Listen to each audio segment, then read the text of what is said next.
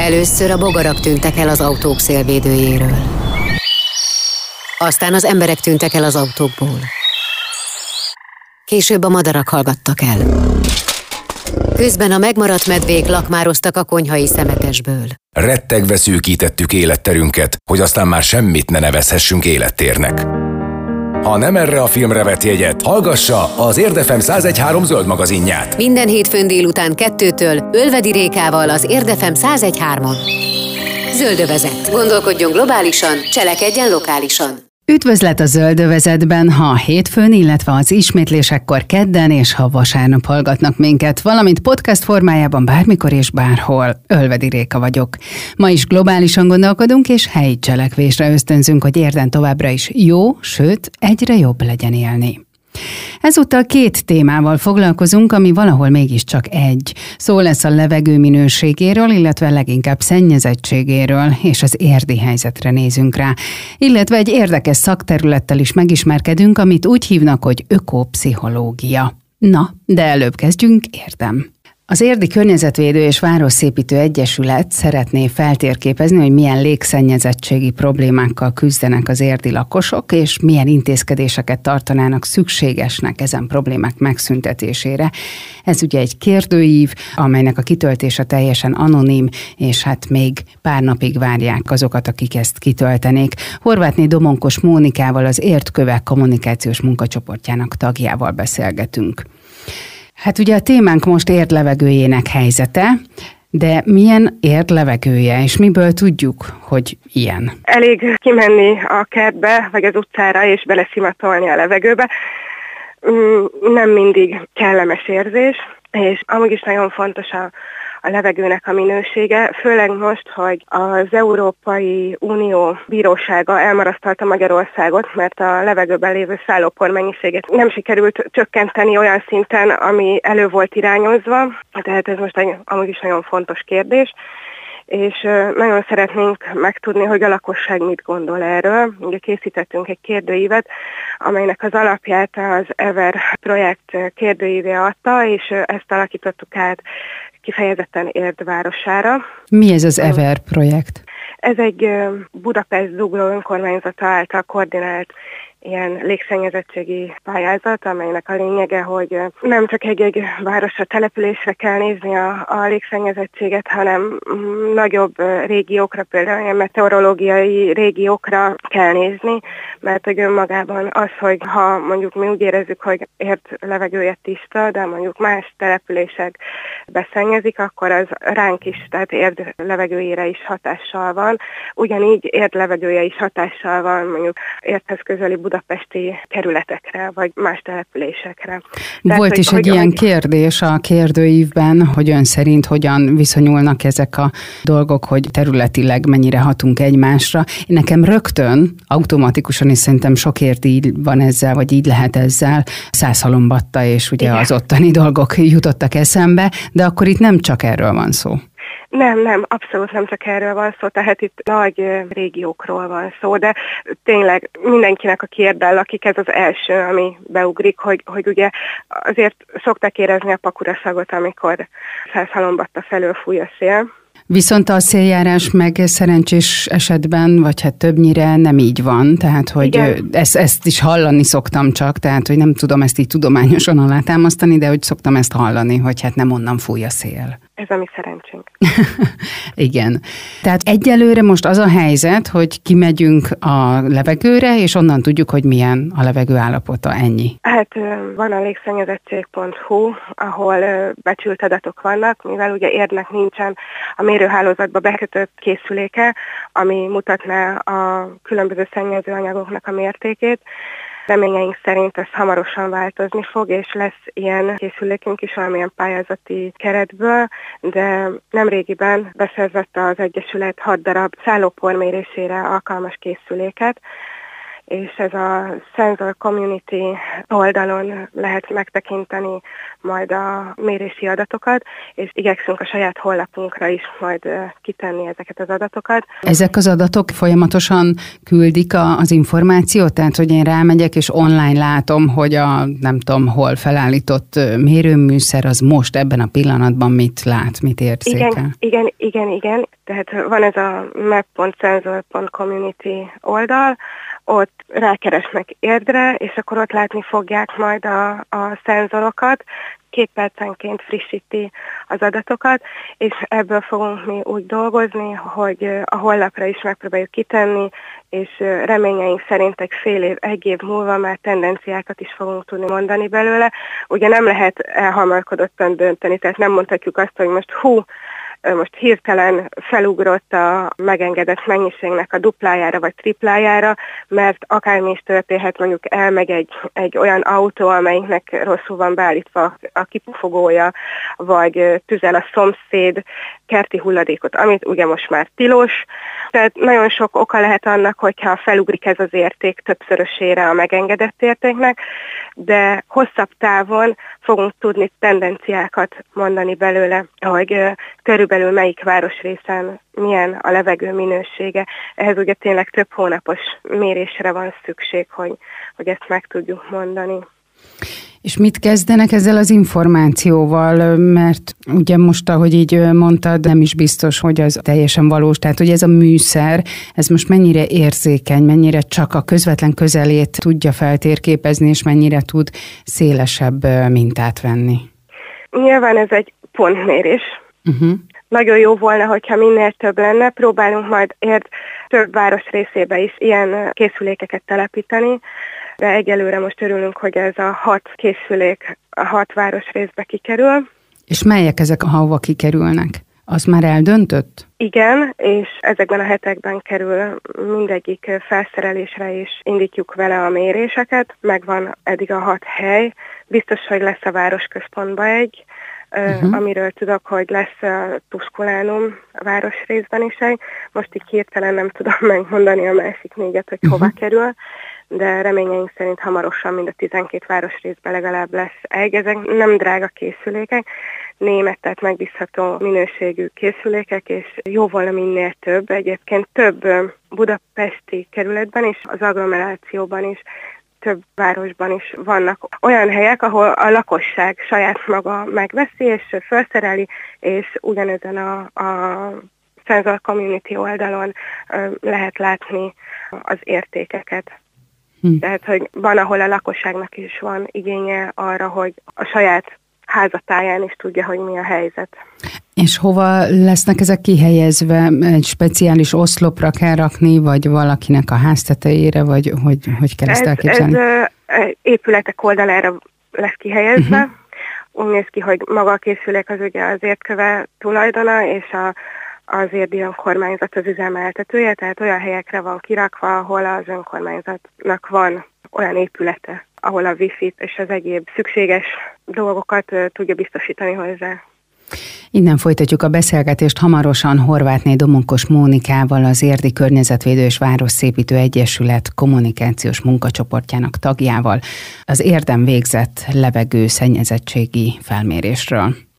Ez a Zöldövezet az Érdefem 1013 zöld magazinja Ölvedi Rékával. Folytatjuk a beszélgetést az Érdi Környezetvédő és Városszépítő Egyesület kommunikációs munkacsoportjának tagjával, Horvátné Domonkos Mónikával annak apropóján, hogy hamarosan üzembe helyeznek különböző helyeken, városrészeken, összesen hat helyen légszennyezettségi mérőket, és ennek apropóján az Egyesület szeretné feltérképezni a lakosokat, hogy hogyan vélekednek ért levegőjéről. Tehát készült egy ilyen felmérés, és meddig lehet kitölteni ezt a felmérőt? Február 10-e a határidő, Mm, tehát elég közel szoros 300 már. Közel 300-an kitöltötték a kérdőívet, amit nagyon szépen köszönünk. Milyen merítésre gondoltatok? Miből lehet dolgozni? Ez a 300 kitöltés, ez már egy jó arány? Igen, nem reprezentatív, mert ugye nem kérdezünk meg mindenkit, a Facebookon keresztül osztjuk el a kérdőívet, így például a kérdések is javarészt a, mondjuk a kisgyerekes családokra uh-huh. vonatkoznak, tehát ugye megkérdezzük például, hogy melyik családnál milyen korú gyerekek vannak és hány darab, mert ugye a kisgyermekek is egy ilyen veszélyeztetett korcsoport a légszennyezettség tekintetében. Mert hogy különböző egészségkárosító hatása van annak, hogyha nem megfelelő a levegő minősége. Természetesen úgy néz ki, hogy ezek a készülékek a szállóport mérik, a PM10-et és a PM2 is felett, ami azt jelenti, hogy a por, ami a levegőbe kerül, az akár 100 mikronos is lehet, de a szállópor az a 10 mikron, vagy az annál kisebb részecske méretű por, ami nem ülepedik ki a levegőből, hanem bent marad a levegőben. Ezek ilyen aeroszolok és apró porszemcsék, amik egyrészt ezeken a porszemcséken vírusok és baktériumok is megtelepedhetnek, ugye ez a pandémia miatt most eleve egy fontos kérdés, másrészt nem szűri meg a légzőrendszerünk, tehát bekerül a tüdőbe, és onnan kezdve nagyon sok egészségkárosító dolgot képes véghez vinni, tehát egészen a, az érrendszeri betegségekig minden előfordulhat a, a rossz levegőminőségtől, és különböző felmérések is vannak erre, hogy a halálozási arány mekkora a légszennyezettség által. Tehát, hogy a különböző veszélyeztetett korcsoportokra is hatással van. És eh, hogyan tevődik össze a, a levegő szennyezettsége? Csak a szállóportól, vagy hogy a szállópor az mitől alakul ki? Mondjuk, ha nincs leaszfaltozva egy út, akkor ott eh, az már egy veszélyeztetett eh, része a, a városnak, így a levegőszennyezettség miatt? Igen, tehát több dologból tevődik ugye a légszennyezettség. Az egyik ugye a közlekedés, ugye a kipufogó gázok, az egyik része, akkor vannak ugye a, a tüzelésből adódó légszennyezettség, ami a szállópor mennyiségét növeli, és ugye ez kifejezetten érdi sajátosság, ugye kőporos utcáknál, ahogy mondjuk nyáron, amikor nagy szárazság van, az autók felverik a port, és egy elég nagy probléma hogyha büdös van, mert ugye mi sokszor csak így érzékeljük, Igen. hogy nem jó a levegő minősége, hogy büdösnek érezzük. Akkor ugye ezek lehetnek a háttérben, hogy, hogy száll a por, hogy a fűtés valahol nem teljesen a szabványoknak megfelelően működik, illetve, hogy közlekedünk, és ezeknek van káros hatása. Mit lehet tenni? Mert hát ugye így élünk, tehát ahogy mi élünk, az egy környezetromboló romboló viselkedés végül is, és nem tudom, hogy a fűtési szezon például megnyomja-e azt, hogy sokkal rosszabb a helyzet, vagy ettől független. Hát igen, mindenféleképpen két részre kell osztani ezt a dolgot. Ugye van a fűtési szezon és a nem fűtési szezon. A nem fűtési szezonban inkább ez a kőporos történet az, ami, uh-huh.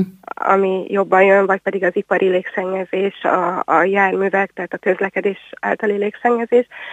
A fűtési szezonban viszont ugye nagyon sokat tesz hozzá, egyrészt az, hogy nagyon sokan nem megfelelő tüzelőberendezéssel tüzelnek, uh-huh. vagy nincsen rendesen tisztítva, vagy nem megfelelő tüzelőanyagot használnak, tehát mondjuk nedves fát, vagy háztartási hulladékot, vagy autógumit, vagy bármit, ami a kezük ügyébe kerül, és ezt el kell mondanom, hogy ez sok esetben nem azért történik, mert ők rosszat akarnak, hanem mert nem tudják, hogy ezzel ők rosszat csinálnak. Tehát mondhatni, hogy ez egy bevett rossz szokás, ami mondjuk a anyáink, nagyanyáink is csináltak évtizedeken keresztül. Ez a rossz szokás megmaradt, és ők beteszik, mert nincsenek tisztában azzal, hogy ez egy egészségkárosító, természetkárosító dolog. Itt mondanám el, hogy mennyire fontos a tájékoztatás. Hát igen, mert anélkül, anélkül nem lehet elvárni, hogy ez változzon, ez a helyzet. És mit lehet amúgy tenni? Mondjuk, hogy ha ilyet tapasztalok, hogy valahol nem jó a fűtés, szerintem, mert hát ugye nem vagyok mondjuk szakember, tehát nem tudom, de azért azt lehet látni, hogy elég fekete füst száll föl valahol a kéményből. Tehát ilyenkor tehetek én bármit, hogy megelőzzem hát a bajt, körben, segítsek? Első körben be kell kopogni a szomszédhoz, és meg kell kérdezni, hogy finoman, hogy mit éget, és hogy tudja hogy ez nem biztos, hogy jó. Uh-huh. és hogyha nagyon rossz a helyzet, akkor lehet fordulni az önkormányzat felé, jegyző felé, városrendészet fele, végszükség esetén katasztrófavédelem és a 112 a rendőrség. És mit tehetünk amúgy még, hogy mondjuk egy picit emeljük a levegő minőségét? Hogyan tudunk ehhez mi hozzájárulni? Többek között például azzal, hogy aki csak teheti, az ne autózzon, hanem tömegközlekedjen, mert a közösségi közlekedés az ugye nagyban segíti azt, hogy, hogy ne egy-egy ember befögje el a benzint vagy a dízelt a városban, akkor oda kéne figyelni nagyon arra, hogy mivel fűtünk. Ugye akinek veges tüzelésű kazánja van, az száraz tűzifával tüzeljen. Ezt úgy lehet elérni, hogy már a fűtési szezon végén, vagy legkésőbb nyáron be kell szerezni a következő fűtési szezonra való fát, és hagyni, hogy kiszáradjon, és a, a száraz fának a tulajdonképpen a szálló por szennyezése az csak addig nagy, amíg begyújtanak, így hirtelen, de utána ez lecsendesedik. Tehát a száraz tűzifával való fűtésnek nincsen nagy környezetkárosító hatása. Ellenben a vizes fának, a kerti zöld hulladéknak az elégetése, a háztartási hulladéknak az elégetése, vagy mondjuk a lakkozott ablakkeretnek az elégetése az, az borzasztó káros. Nem csak szállópor kerül a levegőbe, hanem különböző nitrogénoxidok, kéndioxid, szóval egy csomó olyan káros anyag, ami nem csak felső légúti megbetegedéseket okoz, hanem komoly rákkeltő hatása is lehet. Igen, ezeket nem nagyon kellene belélegeznünk, nem véletlen a védőfelszerelés ilyen helyeken, ahol mondjuk festenek, vagy, vagy egyéb ilyen dolgokat végeznek. Lesz meglepetés szerinted? Tehát most már így nézitek azokat, amik visszaérkeztek, vagy egyszerre szeretnétek átfésülni azt a 300-400, nem tudom hány száz lesz a végén kérdőívet. Tehát, hogy tippeltek valamire, és szerintetek lesz meglepetés, vagy nagyjából reálisan láthatjátok azt, amit a város lakói gondolnak, éreznek, tapasztalnak? Ugye próbáljuk a kérdőívben a városrészekre lebontani, hogy hol lesz majd, ezt még nem néztem meg külön, hogy hol van olyan hely, ahol többször is tapasztalnak rossz levegőt a lakosok. Viszont van egy olyan kérdés a, a kérdőív legvégén, hogy tudja, hogy kihez fordulhatnak, hogyha ilyen rossz levegőminőséget tapasztalnak. Ott több olyan válasz is érkezett már, amiben azt írják le, hogy hiába jelezték a problémát, nem érkezett segítség, mm. úgyhogy ez majd egy fontos konklúzió lesz a végén, hogy, hogy ha egyáltalán tudják is, hogy kihez fordulhatnak, amíg ez nincsen teljesen letisztázva, és nincsen a lakosság tájékoztatva, addig lehet, hogy ez problémás is marad. Hát igen. Igen, mert egyrészt kedvét is szegi az embernek, másrészt meg hát akkor így nem működik a, a folyamat, hogyha itt elakad. De amúgy ez a felmérés, illetve hát ennek az eredménye, meg ezek a visszajelzések, amik mondjuk a várost érintik, ezek eljutnak a városhoz, a vezetéshez? Természetesen igen. Amint lezárjuk a kérdőívet, ki lesz dolgozva teljesen a sok válasz, és ebből az önkormányzat is, és mi is fogunk a későbbiekben dolgozni. Tehát február 10-ig lehet kitölteni ezt a kérdőívet, és hol lehet megtalálni, aki ezt még ki szeretné tölteni? Az Érdi Környezetvédő és Városépítő Egyesület Facebook oldalán, és osztjuk Facebookon keresztül. Megtalálható a honlapunkon, értköve.hu, tehát igyekszünk minél több helyen megosztani, de, de főként a Facebook közösség, tehát az érdi Facebook közösségeket céloztuk meg. És akkor február 10 a határidő, és teljesen anonim a kitöltése. Teljesen tehát... anonim, igen nem kellettől aggódnunk, hogy valami információ kikerül tőlünk. Hát nagyon szépen köszönöm, hogy rendelkezésünkre álltál. A levegőről azt gondolom, hogy érdemes így visszatérően mindig-mindig beszélni, pláne így, hogy most készül egy ilyen kérdőív, egy felmérés. Ennek még ugye nem tudjuk az eredményét. Mikorra fogjátok ezt kiértékelni? Reményeim szerint február végére meg lesz. Jó, akkor majd visszatérünk, hogy mi lett a, az eredménye ennek a kérdőívnek, aztán, hogy ezzel mit lehet majd kezdeni. Horvátné Domonkos Mónikával, az Értköve kommunikációs munkacsoportjának tagjával beszélgettünk. A zene után megyünk tovább egy különleges szakterületre, ahol a klímaválság a pszichológiával találkozik. Maradjanak velünk! Érd nagy részt kertváros. Aki itt él, ezért lakik itt. Ha valaki ezért lakik itt, akkor nem lehet mindegy neki, hogy mivel milyen kárt okoz a természetben.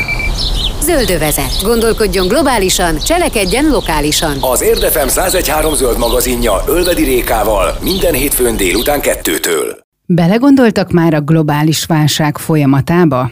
És pszichológiai szempontból ez az ökopszichológia. Jakab Aponyi Noémi beszélget az Ökopszichológiai Intézet társalapító vezetőjével, Molnos Zsejkével. Miről szól maga ez az ökopszichológia? Az ökopszichológia az egy fiatal tudományterület, amely néhány évtizedes múltra tekint vissza. Az ökológia és az ökológiai problémák és a, a pszichológia közötti kapcsolódási pontokat keresi, de talán érthetőbb, hogyha afelől a kérdés felől közelítjük meg, hogy valószínűleg több emberben felmerült már, hogy hogy lehet az, hogy tudjuk, hogy mi történik a világban, tudunk a globális klímaváltozás, ökológiai problémáknak a, a különböző vetületeiről, és hogy miért nem vagyunk képesek ezen változtatni, holott értelmes lényeknek tartjuk magunkat. Tehát, hogy itt valamilyen olyan pszichológiai tényezők, olyan viselkedésünket befolyásoló pszichés tényezők vannak, amelyeket jó lenne, ha megértenénk annak érdekében, hogy változtatni tudjunk a viselkedésünkön. Amiben újat tud hozzátenni az ökopszichológia, az talán az, hogy, és ez már a pszichológiai tudásnak a becsatornázása, hogy az információk önmagukban még, még nem elegendőek a változás eléréséhez.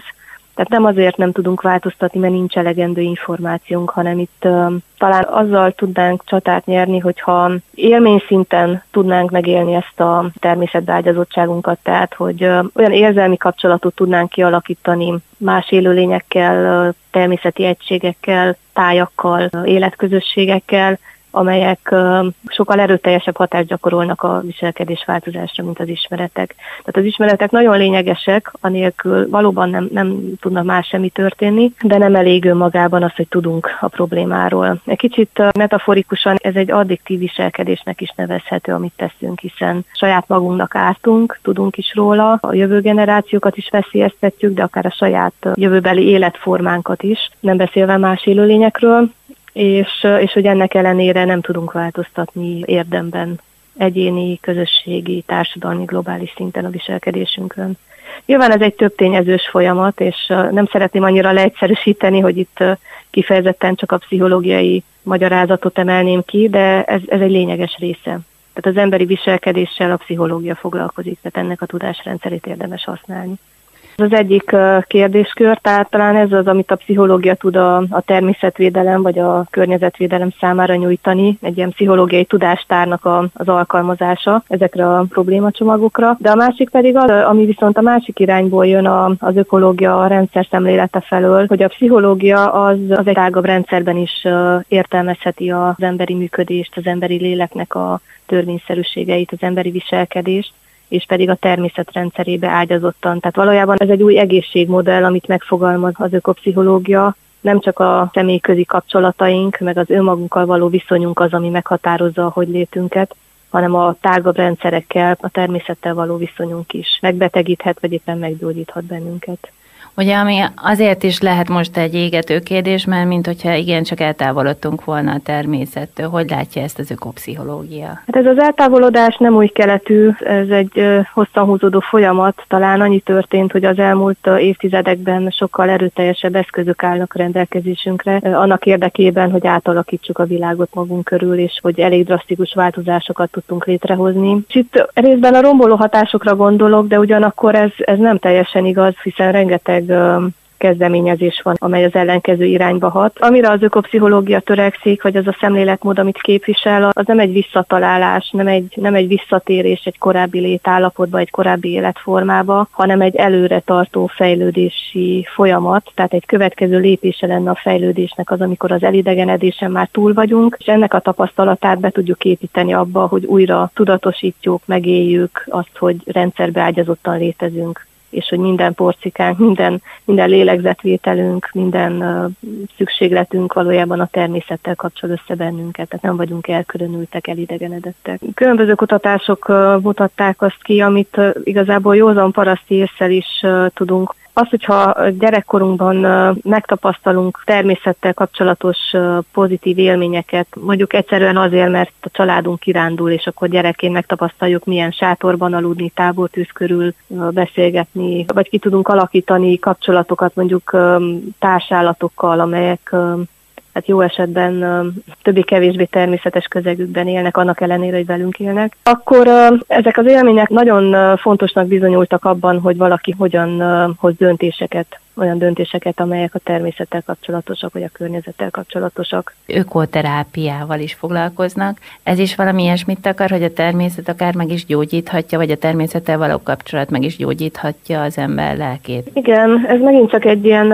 általános tapasztalat, hogy milyen mértékben képes mondjuk egy erdei séta a stressz szintünket csökkenteni, a vérnyomásunkat csökkenteni, a hogyan tud feltölteni, hogyan nyugszunk meg. Erre is van egy csomó kutatás, hogy hogyan különbözik egy városi környezetben tett séta egy természeti környezetben tett sétától a hatásaiban. Ez csak az egyik formája mondjuk az ökoterápiás foglalkozásoknak, hogy, hogy mondjuk ilyen erdőfürdőnek nevezett természeti sétákat, vezetett sétákat végzünk, amelyek a, a jól létünket tudják növelni.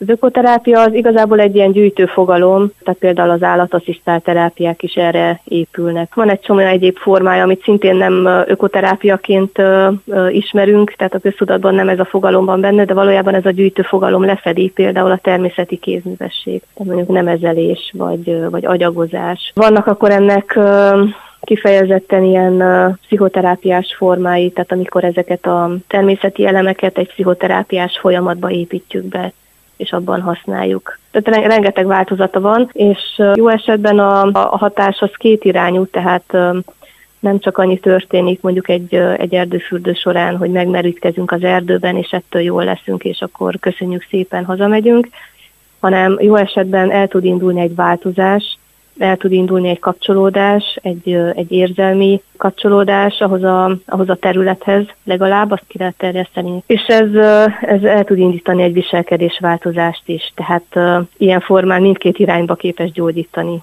nem csak minket, hanem a, azt a természeti közeget, azokat az élőlényeket, amikkel kapcsolatba kerülünk. Említette az erdőfürdőket, ami gyakorlatilag tóra az erdőben, vagy annál több? Az erdőfürdők fogalma az Japánban született meg, és ott, ott igen, itt elsősorban ennek a, az emberre kifejtett terápiás hatására építették fel azt a gyakorlatsort, amely egy sétából épül fel, és a, ebben a sétában mindenféle gyakorlatok vannak. Amit mi erdőfürdőként, ökopsziológiai szemléletű erdőfürdőként csinálunk, az, az egy kicsit abban különbözik, hogy mi ezt a biológiai, meg ökológiai tudást is fontosnak tartjuk hozzátenni. Arra gondolunk itt, hogy igazából azzal lehet érzelmi kapcsolatot kialakítani, azzal az emberrel, vagy azzal az állattal, vagy azzal az akármivel, amit ismerünk, tehát amivel kapcsolatban vannak információink. És ahhoz, hogy mondjuk egy erdőt megismerjünk, ahhoz biológiai, illetve ökológiai tudásra van szükségünk. Tehát a, a mi gyakorlatsorunk elsősorban ezt célozza meg, hogy tudáson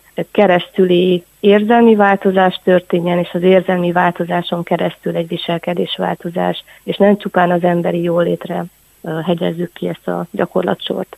Egy kicsit azt is nézzük meg így a végén, hogy önből hogy lett ökopszichológus, illetve miért hozta létre ezt az intézetet? Én biológus vagyok, illetve biológia tanár, aztán később elvégeztem a pszichológiát. Én a biológiával nagyon hosszú ideig nagyon-nagyon jól el voltam, így mondjam. Nagyon szerettem, sok területe érdekelt. Egy adott ponton viszont úgy éreztem, hogy ez, ez már kevés ahhoz, hogy választ adjon olyan kérdéseimre, amelyek folyamatosan ott dübörögtek bennem, például azt, amivel is indítottam itt az elején. A, pszichológia az, az már egy tágítás volt a, a humán dimenzió irányába, tehát az egy újabb tudástár, ami így, így becsatornázódott, de azt is kevésnek éreztem, és végül is az ökopszichológia volt az, ami számomra legalábbis jelenleg egy olyan integráló, átfogó rendszerként létezik, ami összekapcsolja valójában a természettudományokat és a humántudományokat. Az intézetet az, hát azért hoztam létre elsősorban, mert valamilyen keretet, valamilyen formát szerettem volna adni a, az ökopszichológiával való munkámnak. Ebbe különböző partnereket hívtunk be, tehát így lett belőle ténylegesen intézet. Az elsődleges céljaink közé a szemléletformálás tartozik, és az elmúlt négy évben ezt a szemléletformálást erősítettük műhely sorozatokon, klubbeszélgetéseken, rengeteg előadáson, workshopon, filmklubon, erdőfürdő alkalmakon keresztül, illetve 2017 nyarán elkezdtünk egy ökopsziológiai napok nevű konferencia sorozatot szervezni, és a legkülönbözőbb témákat dolgoztuk fel, tehát például a tavaly tavasszal, áprilisban Szegeden hivatásos természetvédelemben dolgozók számára szerveztünk egy napot. Tehát azokat a kérdéseket jártuk körül, hogy hogyan tud az ökopszichológia újabb szempontokat kínálni a természet megőrzés számára. Aztán ősszel például az állatasszisztált terápiák és az erdőfürdő volt a fókuszban, ezt Pirisszánton szerveztük. Az Ökopszichológiai Intézet társalapító vezetőjével, Molnos Zsejkével Jakab Aponyi Noémi beszélgetett. Ez volt az Érdafem 1013 környezetvédő műsora a Zöldövezet. Ölvedi Réka vagyok. A következő alkalommal újabb zöld és természetes témákkal foglalkozunk, majd tartsanak akkor is velünk, és addig is várjuk megkeresésüket a zöldövezetkukac értefem.hu e-mail címen. A zöldövezetet a Spotify-on visszahallgathatják. Köszönjük a figyelmüket, további szép napot kívánok! Gondolkodjunk globálisan, cselekedjünk lokálisan, mert érden jó! A zöldövezetet az Érdefem zöld magazinját hallották. Ha kérdése, kérése van, vagy ha szembe jön valami olyan, aminek zöldnek kellene lennie, de nem az, jelezze nekünk. Telefonszámunk 0623 520 033 SMS és Viber számunk 0620 431 31 77